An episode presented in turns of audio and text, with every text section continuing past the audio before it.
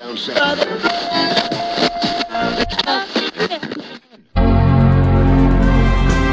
ップルニュースラジオワンボタンの声 Mac、iPod、iPhone、iPad、Apple Watch、Apple TV など Apple にまつわるニュースをもとにリスナーと一緒に楽しむポッドキャストです。Apple ニュースラジオワンボタンの声は毎週火木土の朝に配信する無料で聴ける30分の番組です。番組を制作配信いたしますのは大阪の Mac ユーザー会マグネットの山村です。皆さんおはようございます。第2489回2月24日です。Apple ファンがお届けしているポッドキャストです。私は進行を務める山村と言います。2月もあと5日ですね今週のオープニングテーマは工作するならこれを作るです春さんですおはようございますおはようございます。春です。人生で初めてチャレンジした電子工作は中学校の技術の授業で作ったラジオかと思います。完成したラジオで番組を聞いたりしましたが、そのラジオってどうなったのかなというのがちょっと覚えてません。もう一度ちょっとラジオを作ってみようかなと思ったり思わなかったりです。今日もよろしくお願いします。三浦さんですおはようございますおはようございます。ピタゴラスイッチ的なものを作りたいですね。ビー玉とかドミノがですね、ドタバタと流れて、ダイナミックに動くものができたら楽しそうでしょうね。どんなことでもなんですけども、最後にピタッと決められない、そんな私、三浦です。すみれさんですおはようございますおはようございます。すみれです。工作というとちょっと違うかもしれないんですけれども、先日およそ30年ぶりぐらいにゲームボーイのポケットモンスター赤を起動させてみました。当時バッテリーバックアップ式なんで、もう消えちゃってるんですよ。ボタン電池を入れ直せば、もう一度セーブできるように復活するんで、ハンダ使わないとダメなのかな？あ、使わない方法もあるなと、ちょっと調べてやってみようかななんて思ってます。今日もよろしくお願いします。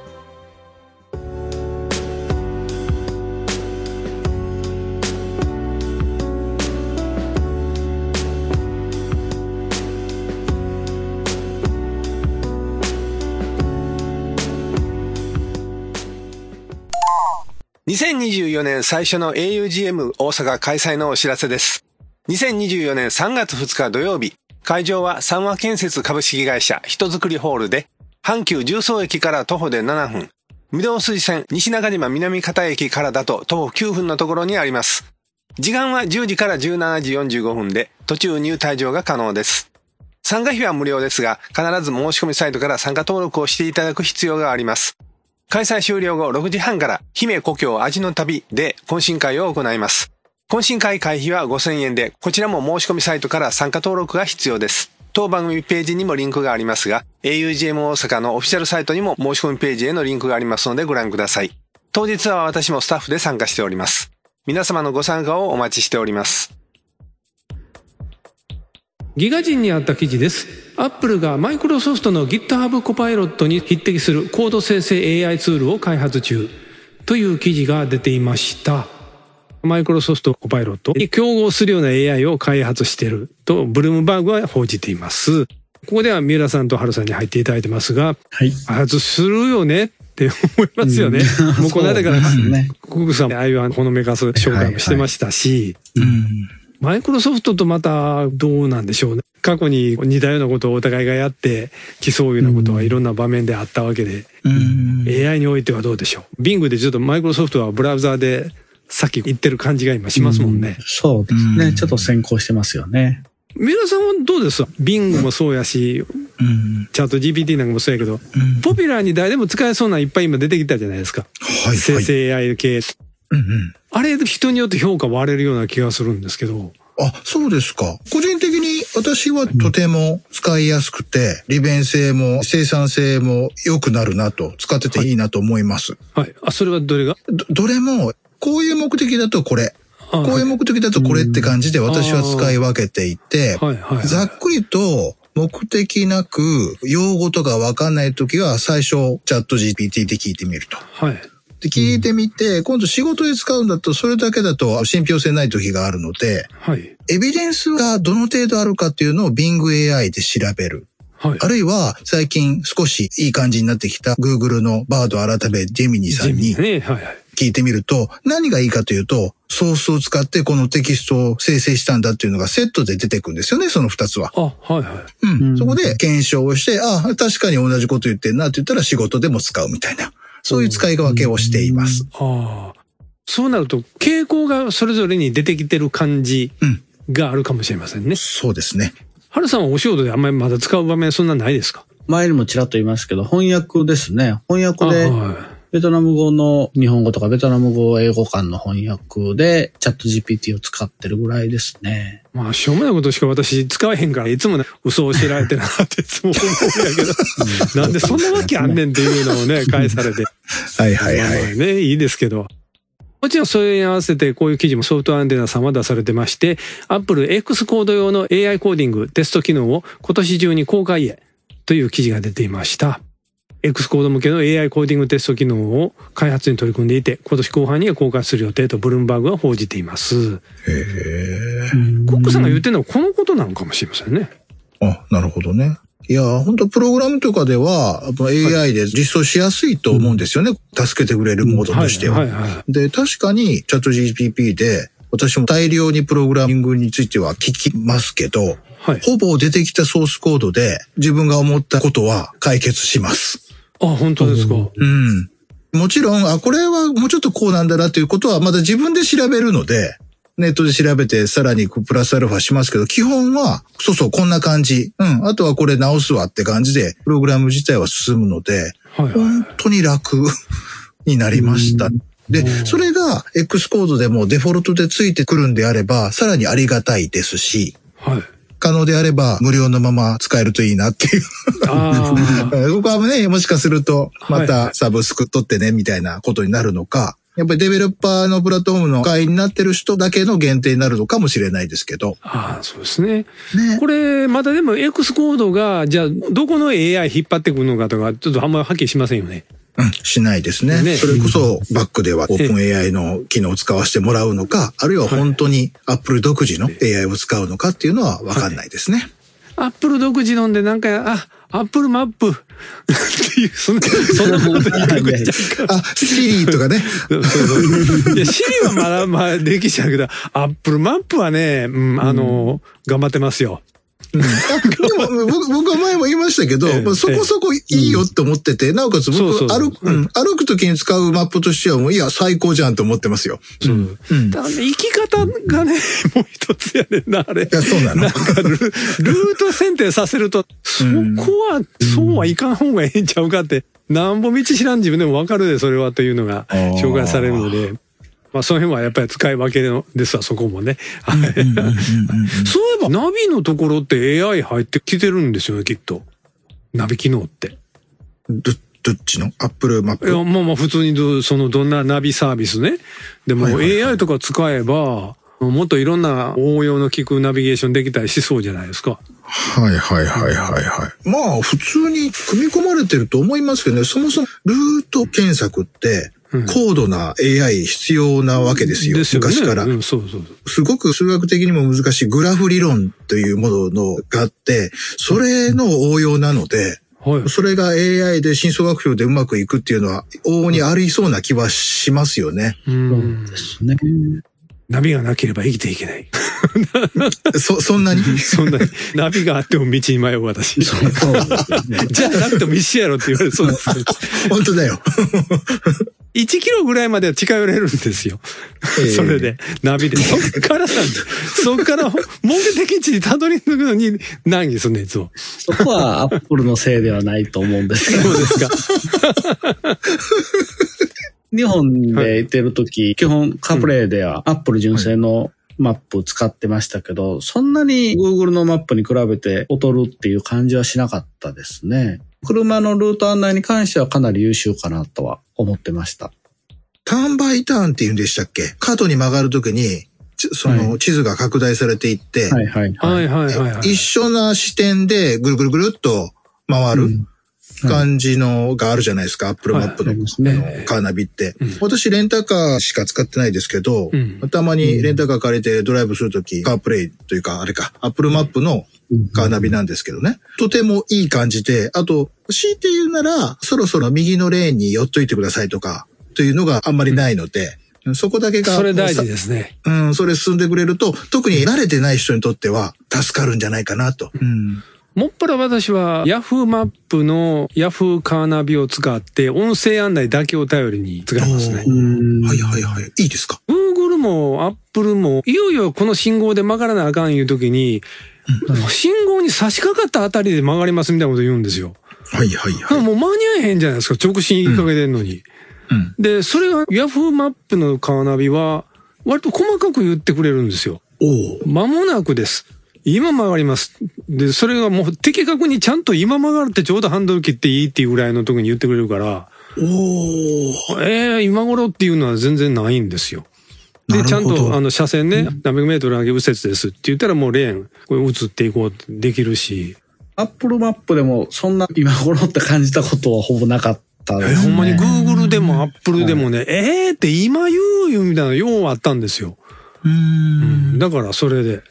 ハルさんのまた15 Pro Max やから早いんですよ。いや、機種そはそんなバカだ。私12 Pro Max やから遅いんですよ。そんなことは。しょうもないこと言って。はい。まあそんな間に、ハルさんにもね、影響するかもしれないウイルスの話ですよ。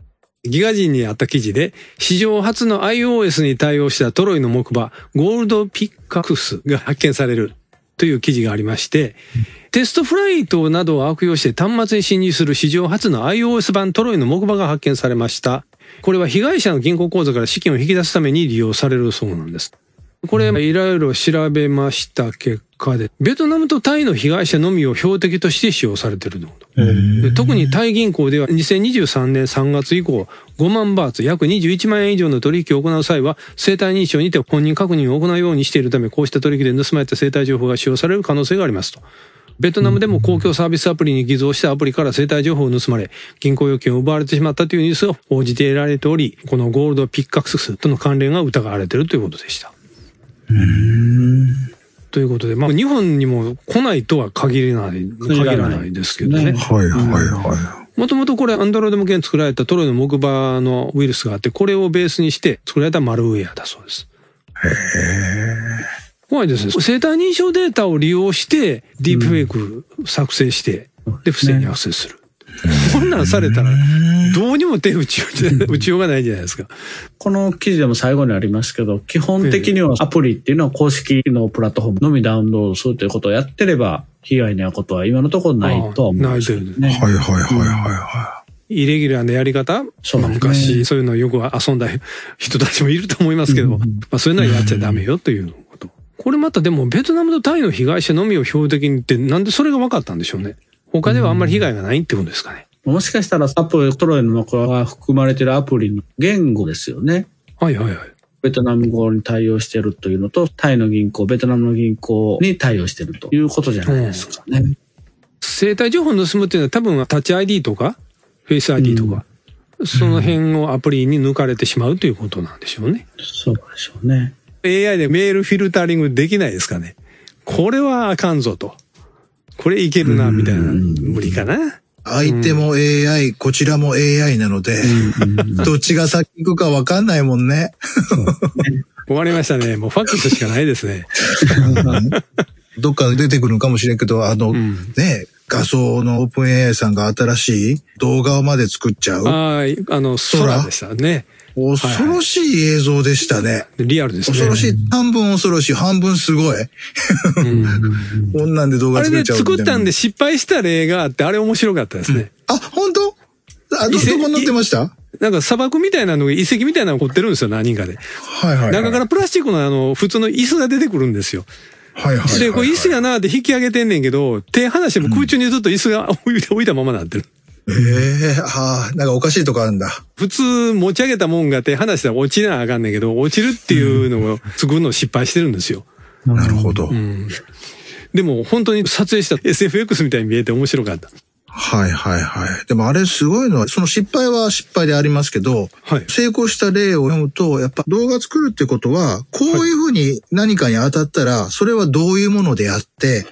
これとこれがぶつかったら、物理的にはこうなるはずだっていうのを関連情報として紐付けて、はいはいこうなったらこうなるっていう相関関係みたいなものを把握して、動画に落とすっていうことを全部学習してやってるみたいなんですよね。はいはい。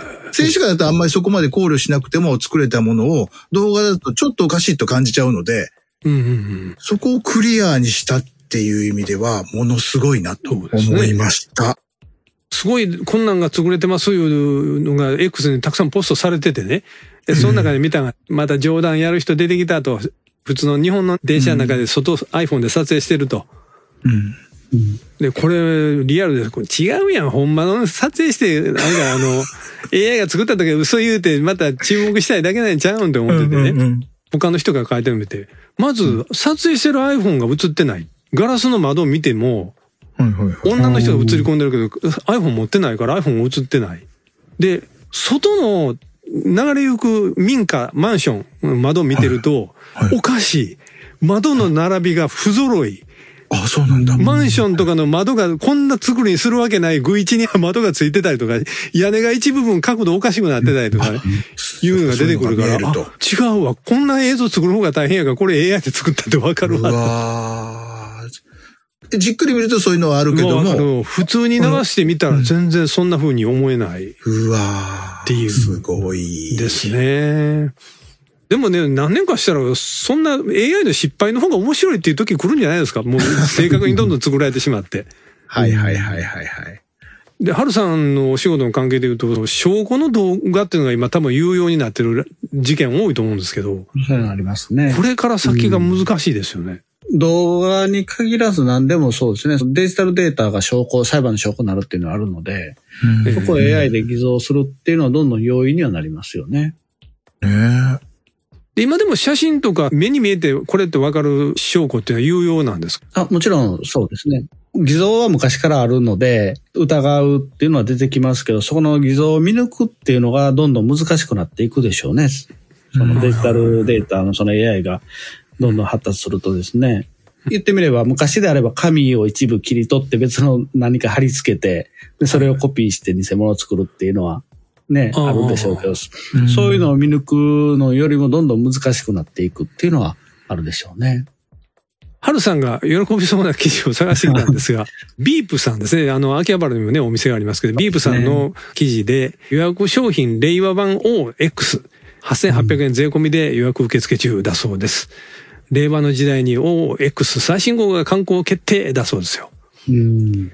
これは三浦さんが去年の秋に東京ゲームショウ行かれた時に、あの、そういうのが出ますよっていうパネル広告を見てたっていう話されましたよね。そうですね。はいはいはい。あれが本当に予約受付中にまでなったということです。どうです ?OX を呼んでおられた春さんにとはいっては。。これは買おうかなと思ってます。8800円税込み。8800円っていうのがね、ちょっと。いい値段ですねいい値段のと、ついてるソフトとかっていうのが X68000Z、これ Z って読むんですかね。Z そうです、Z ですね。Z ですかね。X68000Z。あの、このビープさんで発売してる X68000 のミニチュア版ですよね。そうですね。はいはい。それ用のソフトが入ってるということで、そこは使うことができないんですけど、記事はちょっと読んでみたいですね。なんなら X68000Z も購入すればいいじゃないですか。いやいや、そこまでめちゃめちゃ言ってる。いいですね。A4 版で320ページって言いますんでね。ボリューミー。うんそうですか。でも OX やったら300ページぐらいいつもあったんちゃいます？あ、そうなんですか？はいや、ちょっっと待ってくださいね。ちょっと今い。あ、そうか。そっちにあるある、わけですね。ああります、あります。あはいはいはいはい。今、パッと手に取った OX の1991年1月号。はいはい。うんうんそれは、ページナンバリングしてるのが最後は188ページで、ああ。その後にまだ何ページか広告がありますけど、だいたいま200ページ前後ですね、じゃあね。あそう、それぐらいです、ね。なるほどはいはいはい。ああ。ほなやっぱりちょっと分厚いですか？OX とか、その前身の OMZ の時代、私が好きなライターさんが、岩井一平さんっていう方ですね。ペンネームですけども、はいはいはい。その方は OMZ とかに記事をよく書いてはって面白かったんです。はいはい。もう亡くなってはるんですよね。あそうですね。99年にお亡くなりのようですね。その方の記事や、ね、最新の記事をちょっと読めないのはちょっと残念ですね。結構人気のライターさんやったんですね、じゃあ。そうですね。あの、うん文体も特徴的で、岩井一平さんが作った満開製作所っていう、なんか理想的なこれパソコンを作ろうとしてたんですかね。周辺機器とか。晩年は満開製作社長を辞任されたですね。X68000 OX を並べながら、夜にお酒をいただくのはいかがでしょうか そんな酒の飲み方ってあんまりしないか。パソコン雑誌も昔は Mac ユーザーとかは創刊から最終号まで全部買いましたけどね。うん。だいぶ捨てちゃいましたね。もう部屋がその場所を置いとけないから。そうですよね。Mac パワーも Mac ライフも。ありましたよ、ね。よくやりましたよ。あの分厚いから背中をアイロンで当てて。そうすると糊が溶けて中のページと表紙を分割できるので、うんうんうんうん。いる記事だけ抜かして、あと捨てるという。悩ましいですよね。もっと置きたい気持ちもあるし、うん情報としては古いし、場所取るし、どうしようかなっていうのが、私も今背中合わせの後ろの棚に、はいあの CG ワールドのまあまあ、古い CG ワールド、あって。ずらーっと並んでるんですけど、ええめっきり開いてないし、場所だけ取ってんな、みたいな感じなんで捨てるか捨てまいかって感じですね。マックワールドが最後 CG ワールドになったんですよ。そういうことなの？マックワールドが最後に最終巻出て、CG ワールドが創刊されますので、そちらよろしくって広告出てたんですよ。そうなの？で、まあまあ、それはスタッフさんが全部いたわけじゃないとは思うけど、多分はいはい被ってたんちゃいます？多少。なるほど。CG ワールドと、あとなんか別に CG 関係の雑誌読んでたような気するけど、何やったっけ？MDN とか。あ、MDN のね、マッキントッシュデザイナーズネットワークなんですよ、あれ。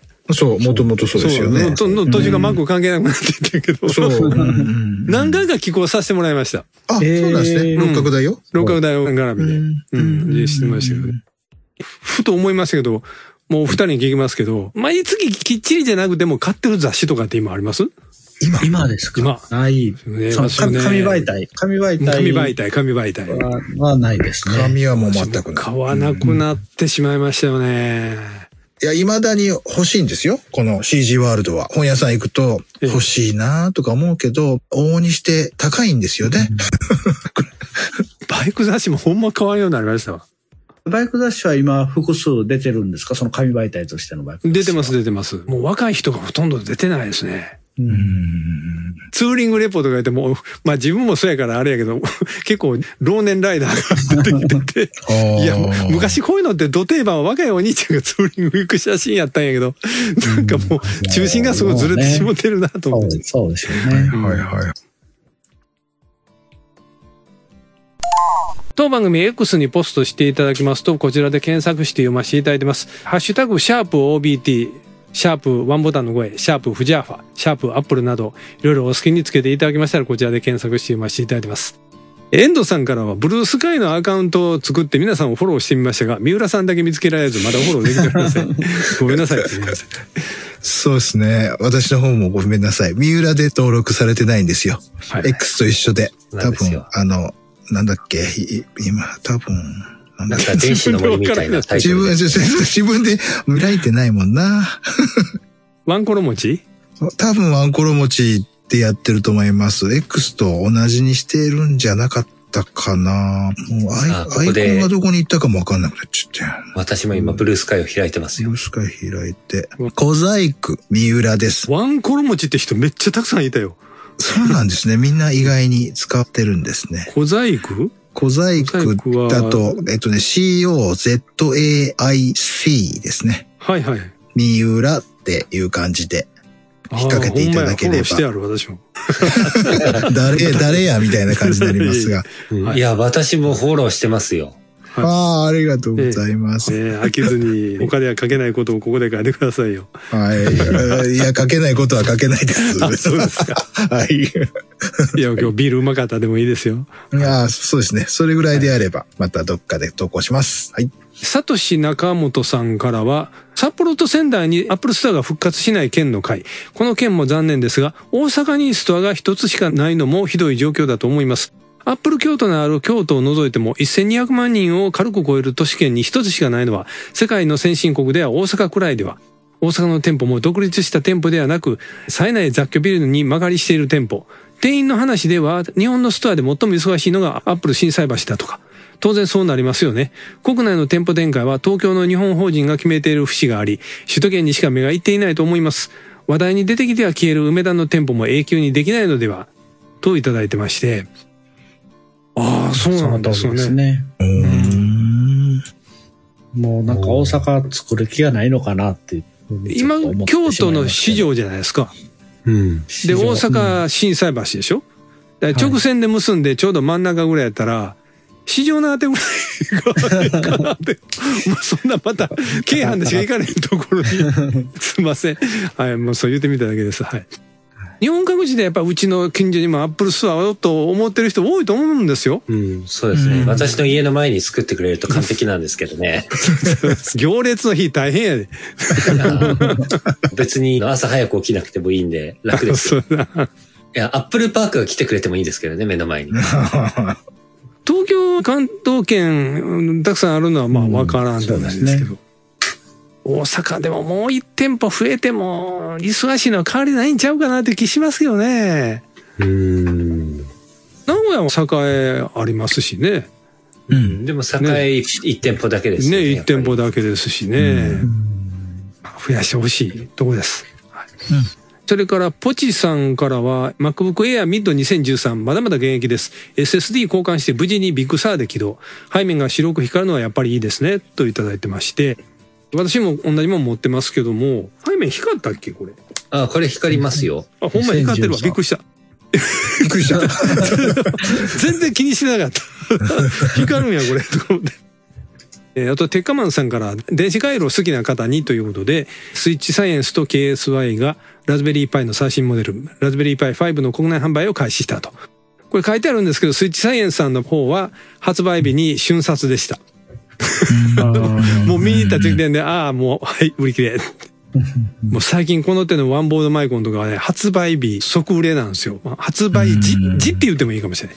夕方5時から発売って言ったらもう5時から6時の間で完売とか。あ私は何度涙を飲んだことか。やっぱり、あれですよ、山村さんの家の前にスイッチサイエンスさんに来てもらわないとダメですね。いやいやいやいや、スイッチサイエンスはね、いろいろ今まで注文させてもらいましたから。で試行錯もね、ここ何年かで値段本当に上がっちゃってね。そう、高いですね。ねえこんな値段するの？って感じですわう。んだから前のその気軽な電子工作ってわけにいかなくなってきてるんですよ。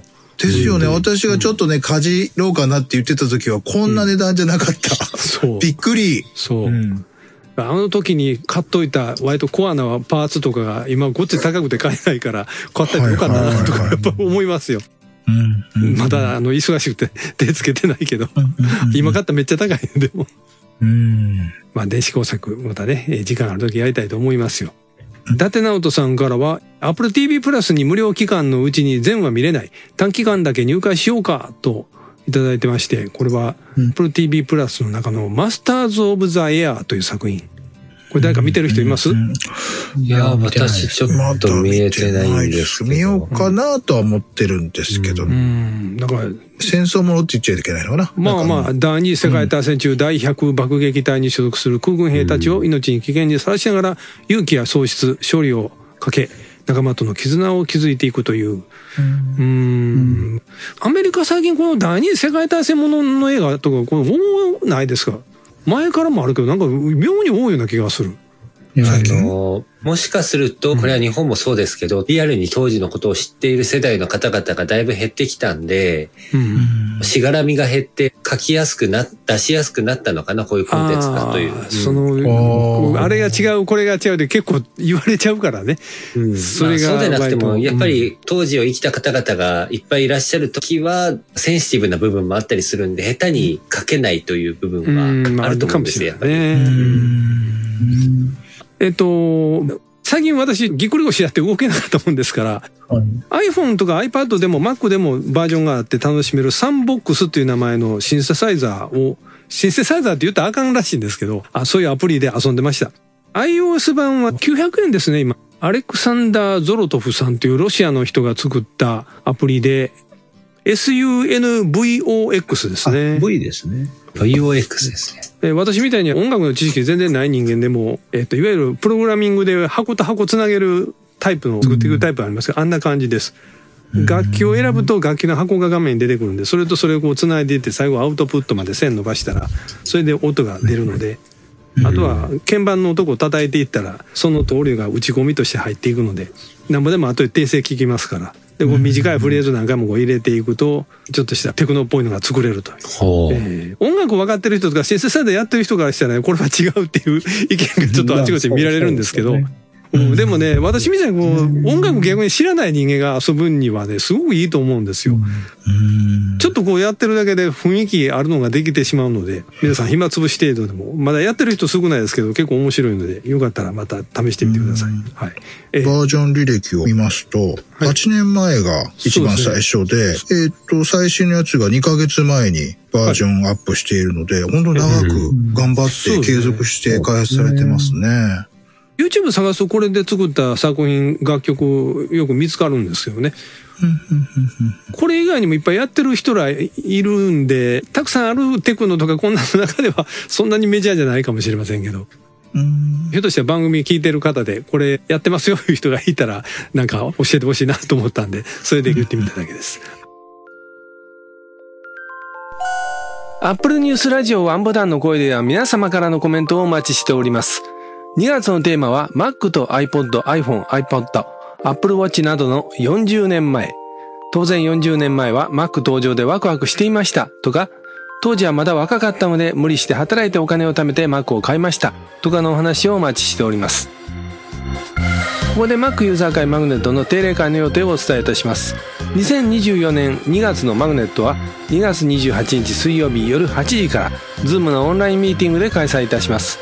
前回までは夜9時開始でしたが夜8時に変更しております。詳しくはマグネットのオフィシャルサイトでご確認ください。次回の配信は2月27日火曜日を予定しています。それでは次回の配信まで。オーバー